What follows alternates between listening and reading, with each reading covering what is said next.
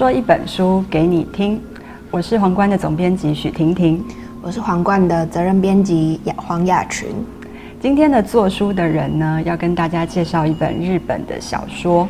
我们在今年二月的时候出版了东野圭吾的《天鹅与蝙蝠》啊，这本书受到很多读者很热烈的欢迎。那今天要介绍的，同样也是这位畅销作家东野圭吾的另外一本作品。叫做《彷徨之刃》哦，那这一本《彷徨之刃》呢，它虽然是二零零八年出版的旧作，可是我们选在这个时机点让它重新的出版，其实有很多原因。那第一个原因就是因为它在日本非常的畅销，已经突破了一百七十万册，而且它很厉害的是，它曾经三度被改编拍成电影，那最近又拍成了日日剧，由主演内丰领衔主演。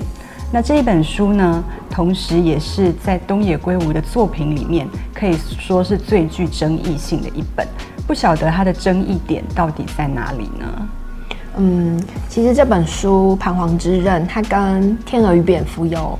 一点点相似的处，在于他们一开始就发生一个嗯嗯嗯重大的悲剧。对，其实他们那个。整个故事的梗概就是，当你在看书的时候，你会在一开始就被那个案件的震撼度对给吓到。对对，那彷徨之刃也是对，然后彷徨之刃的那个吓到指数更更胜一，就是更高一层。就是他这个主角呢，是一个叫做长风的。父亲，嗯，那他有，他就跟他的女儿惠魔，嗯、就是一个高中女生，嗯，呃，两个人一起生活，嗯、然后其实日子都生活都还蛮幸福美满这样子。然后，但是直到某天，惠魔她去参加了那个烟火大会，烟火大会，结果就悲剧就发生，她就这样一去不不回，嗯，然后。惠魔的尸体很快就被找到了，嗯、被发现，对，被警方发现。但警方那边就是保持那种调查不公开，嗯、所以就没有透露太多的进度给家属。嗯、然后长风一方面他就很焦急，嗯、或是又陷在悲伤又焦急的那个心情里面。嗯、这个时候呢，他接到一通很神秘的匿名电话，是，然后这通电话在里面，就是那个神秘人，他就声音也做了变声处理，嗯嗯嗯、然后他就跟长风说，他就直接跟他说，凶手是。两个未成年的少年，然后还跟长风说他可以去哪里哪里找到，就是案发现场就对了。嗯，嗯，然后长风其实心里半信半疑的，嗯、他觉得真的太像恶作剧电话了。对，的确很像恶作剧。对，可是他当下那真的非常绝望，那当下几乎是他唯一的父母。是对，就是他想要知道他的女儿到底。怎么了？嗯，对，然后所以长风他就带着很怀疑的心，然后去到那个地方，没想到就是正真的如那个神秘电话所说的。嗯他就潜入了这个案发现场，它是一个住宅，就是可能是其中一个少年的家。对，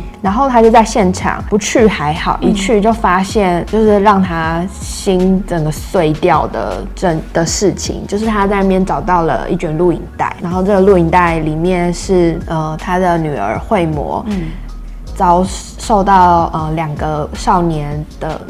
就是凌呃凌辱对性侵的过程，嗯、然后最后死亡的整个很清楚的录下来了。所以作为一个父亲，嗯、看到女儿遭受这种对待，嗯、真的是那个他的悲伤、他的愤怒是完全，嗯、呃，我们是很难去想象的，嗯、一定是非常的不是人对。然后他这个时候呢，家里就是。这个少年就回家了，其中一个少年就回家了。嗯、然后长风他那时候其实已经被那些心情绪给淹没了，嗯、他就抓起现场的呃刀，然后就刺进那个少年的身体里，嗯、然后而且不止一刀，他是一次一一再的刺进去，嗯、因为他真的他可能当下也完全无法思考吧，对，对。太悲愤了，对。然后他就就是长风其实已经被复仇的那个。嗯很强烈的情绪给窜满全身，嗯嗯、然后他更，他就是他的行动还不止于此，他发誓他要找到另外一个少年，因为总共有两个凶手。对、嗯，然后他因为长风他其实心里知道，虽然杀人可能不能解决事情，就是他当下捅完那个那个现场的少年的时候，他其实心里并没有因此而比较快活或是什么的，嗯、可是他他没有办法接受自己什么都不做，嗯，所以他就展开了他的复仇之路。嗯，这本书的一开始就是以长风的这个猎杀的行动作为一个开端，嗯，然后接着就是他这一路去追捕这另外一个少年的过程，嗯，对。刚刚雅群讲长风没有办法忍受他自己什么都不做，我觉得这个是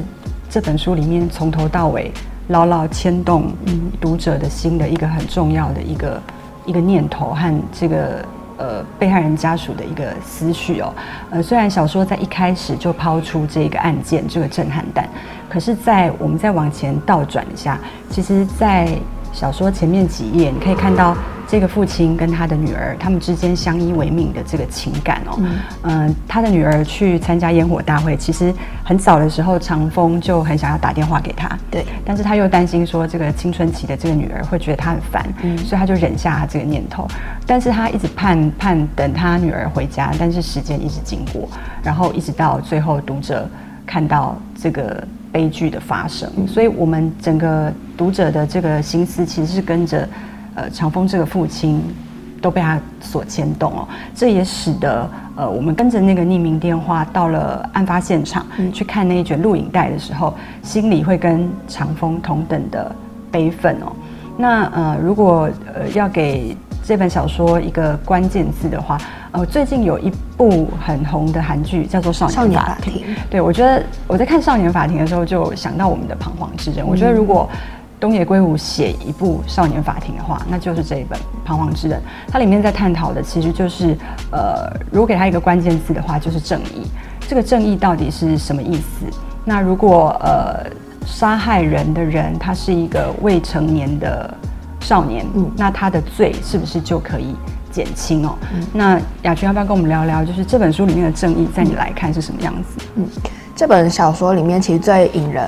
讨论或是它最具争议的那个地方，就是主要就是围绕在犯人是未成年少年这件事情上面。对，那首先就是书中有提到可能当下的时空背景，嗯，然后就是法律的现况，就是基本上少年犯下再重大的罪，嗯，也不一定会被判死刑，或是如果你甚至未成年，你的名字也不会被公布，嗯，然后这其实让。很多被害人的家属很义愤难平，对，就是会觉得，那这个少年事件处理法根本就不是为了被害人去定的，而是为了为了拯救这些拯救这些犯案的少年。这些少年。当然，就是不论是长风，或是警察，或是书里，其实也有提到其他，就是也是。受受害者，其他受害女士、嗯、女孩的家属，嗯、他们或者是整个社会大众，当然他们在于理方面都觉、嗯、都知道不能动用私刑去杀人，那你就跟杀人犯没两样。对。可是于情其实又很能，又可以很理解长风为什么要这样。嗯，对。然后就是如果法律没办法顺，嗯，就是他的制裁没办法给被害人家属一个。踏实的交代的话，嗯、那其实对这些受害者家属来说，对长风来说，那他们一定不会觉得正义被伸张了。对。可是长风做的难道就是正义吗？就是也，就是也需要好像有一点奇怪，对对。或是里面其实还有另一个蛮值得思考的地方，就是警方从警方的角度，他们是为了要阻止长风杀人，嗯，所以他们变相的好像要保护那个。被害人呃，那个凶手加害人，对那个在逃亡的少年，嗯、因为有两个加害人，那长风在第一时间已经先杀掉一个，对，但是他知道还有另外一个，所以他整个故事的应该说绝大部分，嗯、其实就是在讲长风他如何去呃除掉这个第二个加害人，然后警方这边也是另外一条线，因为对警方来说，他们要阻止这件事情发生，可是长风他明明就是。被害者的家属，但是他今天却变成了好像警察要捕捉，好像是通变成通缉犯的感觉。对，对，然后所以对某些警察来说，对跟他们心中对正义的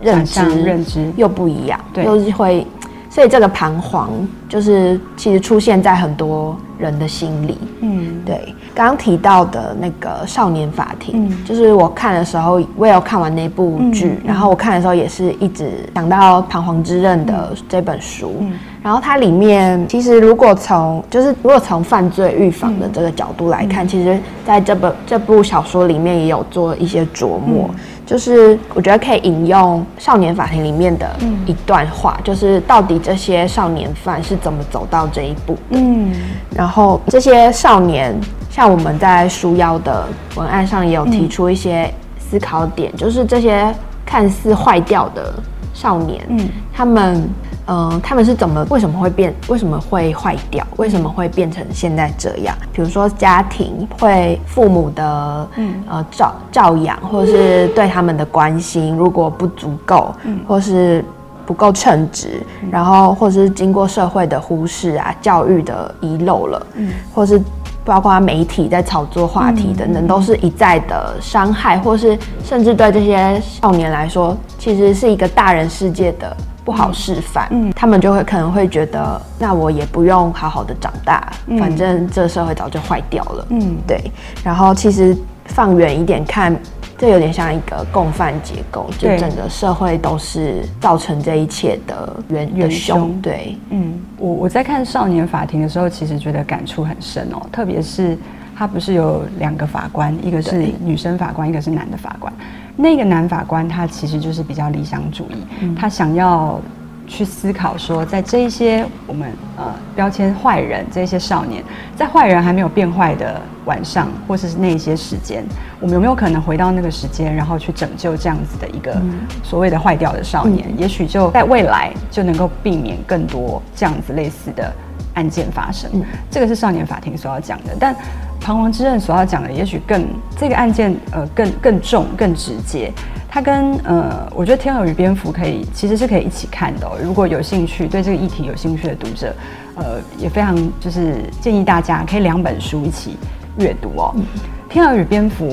呃，它最重要的是在探讨罪与罚的意义，就是说，呃，怎么做才能够赎罪？那要怎么惩罚才能够达到这个惩罚应该有的？意义，那彷徨之刃就更深一层的去聚焦在惩罚这件事情上面。法律能够真的能够达到惩罚的功效吗？那故事的主角长风其实并不这么认为。我觉得这两本书就是对于这个议题都有很深入的琢磨。嗯，那在今天呃